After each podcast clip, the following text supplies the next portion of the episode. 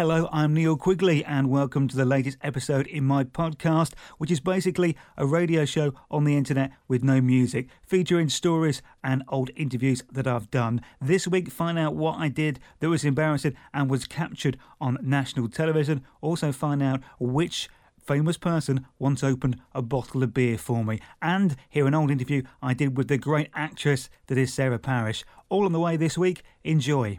Now, we do live in a very busy world. We're always rushing around from one thing to another. There doesn't seem to be time to do everything. And there does seem to be a lot of do's, a lot of events nowadays parties, drinks, meals to get along to. And with the long hours we work, it's not always that easy to get along to them. I found the solution. I can't believe it took me so long to work out. I was inspired by all these TV award ceremonies where often the people receiving the awards or the people nominated, they're not there. They can't make it. They're either over the other side of the world or they're just the other side of the country for whatever reason can't get to the venue the awards are taking place. I was invited to a friend of mine's child's first birthday party. Now, unfortunately, I couldn't go.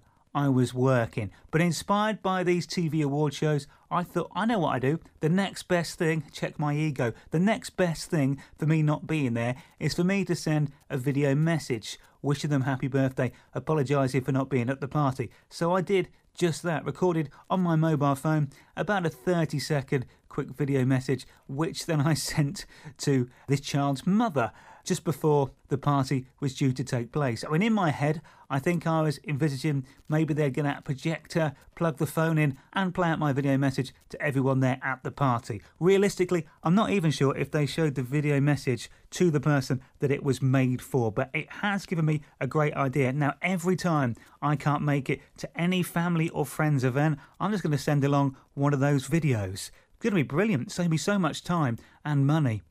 What is the most embarrassing thing you've been caught doing when you didn't realise anyone was watching? I probably should have realised somebody might have been watching when I got caught out doing this. I once got caught dancing to Little Mix, which is nothing to be ashamed at, really. I think Little Mix are a great band. They do some great records. They put on a great show. Maybe, though, as a man in my early 40s, it's not the sort of thing I should really get caught dancing to. And it happened on quite a big stage as well. I was lucky enough the other year to go and see in the studio an episode of Ant and Dec's Saturday Night Takeaway, which for me is the premiere Saturday night entertainment show of the year. It's brilliant, love it, think it's fantastic think Ant and Dec are brilliant. It was lots of fun going along to the recording. As you can imagine, it's a big party atmosphere. There's laughs, there's all the set pieces, you get all the stuff you get to see on TV, and you get all the sort of behind the scenes bits, the in between bits as well, which just make it even better and even more fun. Little Mix were the guests on the end of the show show, and right at the end of the show, they did kind of a country and western version of their song Black Magic, which I love that song anyway. I am a country music fan, so the two things combined, well, I couldn't help myself. And I wasn't alone, to be fair. At the end of the show, everybody is up dancing, the whole audience, and you know, I'm giving it some to Little Mix. I'm absolutely loving it. What I kind of forgot for a minute, of course, is that TV show goes out live on a Saturday night all over the country. So there I am, merrily, happily dancing away to Black Magic from Little Mix, having a great old time, really loving it, forgetting that there was a chance I might be caught on camera. I was. If you saw the show, you would have been able to see me dancing away in the background to Little Mix on national TV, prime time on a Saturday night. That is just a little bit embarrassing. That is definitely being caught doing something that maybe you didn't want to be caught doing, certainly in front of the whole nation. I don't care though. I enjoyed it, and if push comes to shove, I'd do exactly the same again. Neil Quigley. Now, it's always good doing things for charity. It makes you feel better about yourself. It does help out the charity, and normally they're lots of fun. A few years ago, I done a great event uh, for the Iain Rennie Hospice at Home, the Chilterns Three Peaks Challenge. Have you heard of that? It's lots of fun. It's basically an 18 mile charity walk that can be done with children invited on it, adults. You can bring your dog along. It's just a very social affair. And you go up three peaks across the Chiltern. So you go up Whiteleaf Cross, Coombe Hill, and you finish up Ivinghoe Beacon some 18 miles later. The event actually started at my old school, Princes Risborough Upper School. So that kind of felt quite weird going back there to start it off. And very kindly, The man who came to start things off and set us all off on our way was Bill Turnbull, the BBC breakfast presenter, who was lovely. Managed to get a quick chat to him. Somehow, our chat turned very quickly to beekeeping. He is a beekeeper and he's a big fan of trying to preserve the honeybee. So we had a bit of a chat about that, which was fascinating. He certainly knows his stuff. Then he sent us on our way and we headed off on the walk. It was lots of fun. We all rush around far too much nowadays. We're all just heading to the next thing, getting to work, getting home, getting the next job done. We don't always appreciate the fantastic countryside that we have around us in this area. We're very, very lucky.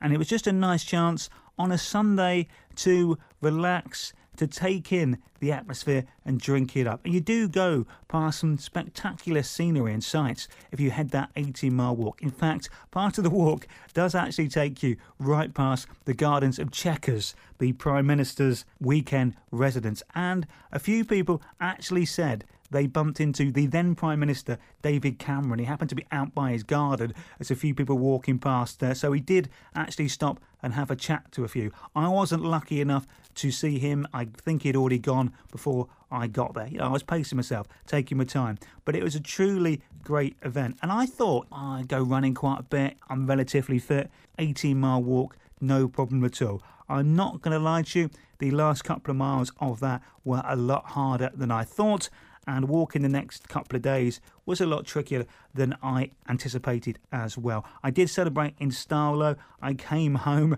had a nice soak in the bath, and a lovely bottle of red wine. But if you hear of the Chilterns Three Peaks Challenge when it comes around and uh, next year it's an annual event, I would recommend if you fancy it, do it. It's a lot of fun, organised very nicely. A lot of local companies and businesses get involved and help out, and you will have a great time and raise some money for a very good cause. I've been lucky enough now to see Bruce Springsteen and the E Street Band twice. Once many years ago at Crystal Palace, the first time I'd really kind of properly heard of Bruce. My mate had a spare ticket and asked if I wanted to go along. I went along. It was amazing concert. He was brilliant. So ever since that moment, I've been a massive fan. So when a few years ago he was coming back to Hyde Park to headline there, definitely had to get along. So made sure I got myself some tickets, and the lineup was great. Actually, you had John Fogerty. He was there performing before from the Creedence Clearwater Revival Band. Did all their big hits. He was fantastic, and also Lady Antebellum were on the bill as well. They were fantastic too. So it was a good night even before Bruce came on. Bruce and the E Street Band, if you've not seen them, they musically are one of the best bands you could ever hear. So together, so tight, so on it, so brilliantly led by Bruce, and they just play forever. Their concerts are always three, four, five. Basically, they'll just keep playing until they get kicked off stage, more or less is the rule, which sadly is kind of what happened at this event. Enjoyed the concert massively. It was getting towards the end. You could tell that, and you thought, well, it's encore time now. And you could tell if you've been to enough concerts, you know when the band have done their last one and they're going to rock into the encore. So we got to that stage, and just before they did the encore, I spotted what looked like a shadow of a figure just at the side of the stage, and I thought, that guy looks a little bit familiar. As that was happening, Bruce on stage was introducing, please welcome to the stage my special guest, Sir Paul McCartney, which at the time was brilliant. I had been desperate to see a real life Beatle live, hadn't got round to it, and here I was watching the fantastic Bruce Springsteen and the E Street Band, and they bring out Sir Paul McCartney. Great cheers, the place goes crazy, and then they go straight into I Saw Her Standing There. Brilliant version of that.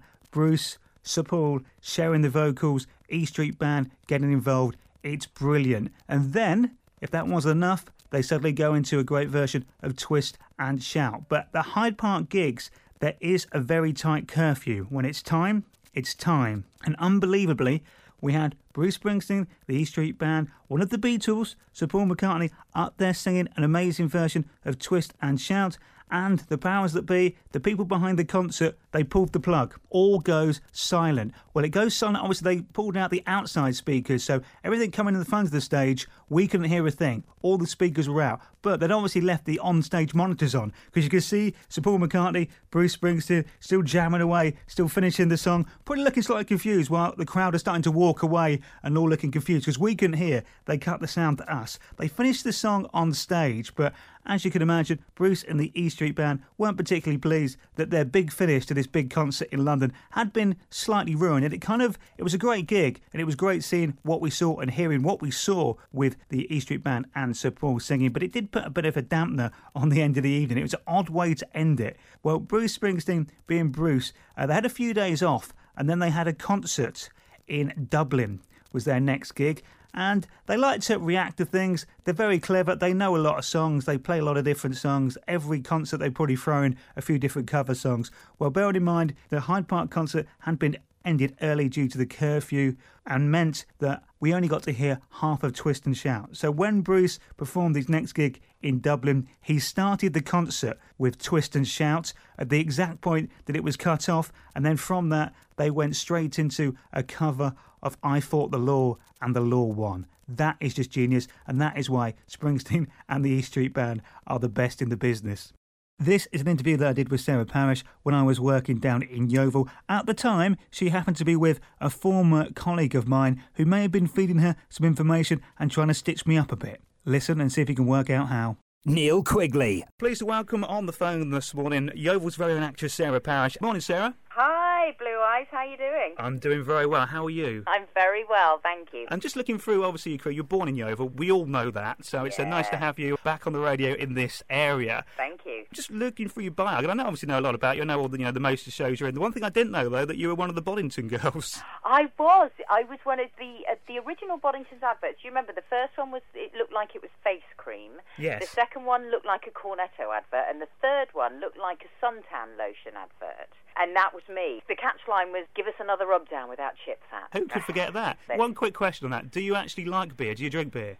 I, I, don't know if I'm allowed to say. You can. No, no, you can, because uh, Well- Peter Kay advertised John Smith for years. He doesn't drink. He's teetotal. So if you don't, you can say that's Well, fine. I do. I mean, uh, yeah, I like a good drink like the rest of us. But Boddingtons, I used to like Boddingtons, but they got me to drink. I drank about 84 pints of Boddingtons while I was recording that advert. It was in What a Miami. job. I was What on a job. It was. I know you'd have loved it, wouldn't you? Yes. I was on a beach. It was absolutely boiling hot. And the client insisted that I drink the real thing. They always do because it has to look absolutely perfect. And we did. Uh, We must have done about 60 takes. I was absolutely plastered by the end of the filming. Were you purposely making mistakes by the end, thinking, Yeah. oh, let's get some more beer in? you travel a lot. Staying in contact with people, Yeah. you know, it's difficult in this day and age. We're very busy people. It's, it's hard sometimes keeping in contact. Why do you think we still seem to lose touch with people that, you know, we should speak to more often then? Well, I think in this day and age, it's become increasingly harder to keep in touch with people because we're given so many other options, aren't we? You've got Facebook, you've got YouTube, you've got your computer, you can email, you can text. We've sort of lost the art of conversation. I like to talk to people. I like to hear their voice. I like to hear what they're up to. I don't want to write to them. I don't want to text them. I want to hear them. you had to ring three people this weekend, say. I mean, who would you want to contact? Who would you really be calling? Oh, well, obviously, first of all, I'll be calling my mum, Thelma, in Yeovil. Well, you could just say hello. Save yourself a phone call now. Yeah, I know. She'd definitely get one of the calls. I would probably use them to catch up with people that I haven't seen for a while. I mean, I went to Yeovil College, I did my A levels at Yeovil College, and I had a great group of friends there. Since I've started my acting career, we've lost touch, as you do. You know, you meet other people, you move on, you get married, you have children. It would be nice to reconnect with people using those calls. But if I don't do that, you know, I've got my cutting it girls that I'll speak to. Somebody like me, you get me on the phone, you won't get me off. I won't stop talking. So, you know, it could be anybody. It could be anybody out there that I'll call. Better grab a phone book and just start di- dialing some numbers when you're a bit bored, just to chat to people. And Don't joke about it. I probably would. I'm a bit of a chatter. You know, once I get started, I won't stop. you obviously on TV at the moment as well in Mistresses. Let's just talk about that quickly. Yeah. En- enjoyed that. That was good fun making. It looked like an interesting show to uh, act in, shall we say? It was. It was terrific fun. Actually, we filmed it down in Bristol. My brother lives in Bristol, so it was lovely to go back down there again. Three um, lovely girls to work with. A fantastic show. We've had the most amazing response from it. We never expected that it would go down this well. I've got great viewing figures, good reviews, so we're hoping for a second series. I was going to say, is that you know second series on the cards? It would be lovely to do it again. It really would. It was a lovely experience. We all got on very well, and and, and it's a terrific show. So yeah, I, I'd love to do it again. So we all need to write to the BBC and demand a second series, then, basically. Yeah, get on the phones now. I was going to ask you, Neil, actually, whether you were going to enter the Iron Man at Sherborne. Not this year. I don't Oh. think. I. It's. You know what? I can't do it. I've watched it the last three years. And I'm always amazed by the people that, you know, all sorts of shapes and sizes of, of people do it. And I'm impressed a bit. I just couldn't do it. I mean, I'm a rubbish swimmer for starters. Yeah. And a two mile swim, starting about six o'clock in freezing cold Sherborne, Castle Lake, that's that's not my idea of a good start to a Sunday morning. Not a good start to Sunday morning at all. Sounds like a nightmare. I'm not surprised. Exactly, and it would take me the, the whole day to do the swims. I'm rubbish. I could probably do the I could probably do the running. I know I reckon I could run the marathon, but that's about it really. So But no, you're not doing it this not this year. I, I duck out. I, what I usually do is we try and find uh, Ivel FM listeners to do it, and I just sort of you know chat to them, support them, and cheer them on. I, I find that a lot more therapeutic, for a lot easier for me as well. Yeah.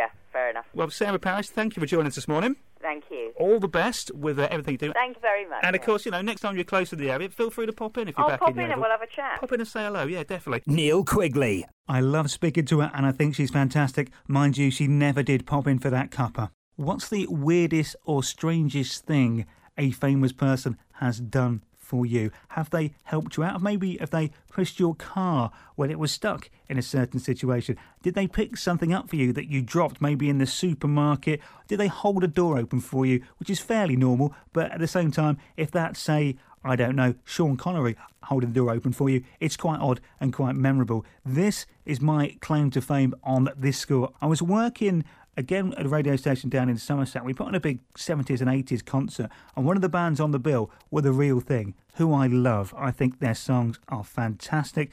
Two of my favourite songs, You to Me Are Everything and Can't Get By Without You. They're great. Anyway, they were performing, and it was backstage. It was a bit showbiz. We had some bottles of beer backstage. I know, rock and roll, right? Problem was, wasn't overly organised because we didn't have any bottle openers. So I was backstage with the real thing. They were tucking in some beers. I picked up a beer, was trying to work out how they'd open their beer and looking around when one of the members of the real thing very kindly opened my bottle of beer with his keyring and handed it to me. How cool is that? Yeah, that's cool. One of the real thing has opened a bottle of beer for me. It's brilliant, to be fair. Neil Quigley. do like to think I'm pretty good with animals. When I go around and see my sister, her dog always likes to leap and sit on my lap, likes to come and have a seat on my lap. Likes a good cuddle, and I'm happy doing that. It's very relaxing. I think it's good for you. You know, they do say that stroking dogs is relaxing. It's nice, and it's nice to feel wanted when I walk into the house. Straight away, the dog comes over, and when I sit down, straight on the lap, it's there, bit of stroking, then falls asleep. That's fine. So I think I'm good with animals, with dogs and cats in general. I love them both. When I go and see my mate up in Liverpool, he has a cat, and it's a bit stereotypical, bearing in mind where he is from, but his cat is called Lennon. He's a Beatles fan, he's a John Lennon fan. The cat's called Lennon. Although this cat is not quite as big on peace as the actual John Lennon was. He is a bit of a an angry young man, you could say. This cat who is very approachable. He will come and see you when you come in, but he literally does fly at you somewhat, and it's impressive how much air he can get. It's like he's been watching early tapes of Michael Jordan when he was at his basketball prime. In fact, my mate does link it too, and I've seen it in action myself. You know Cato in The Pink Panther when he flies at Inspector Clouseau from all sorts of angles and tries to sort of uh, karate chop him, take him out. This cat is like Cato. When you walk into a room, this cat leaps so high, he can literally sort of leap up on your shoulders and start grabbing around your neck. He is frightening. So that is one animal I've not quite managed to tame yet, but it is quite a sight seeing him fly across the room, I have to say. It's very Cato-esque. My mate's got a ukulele. I really should learn the Pink Panther theme tune on the ukulele, then I could play it for him in real time when the cat attacks him next, maybe.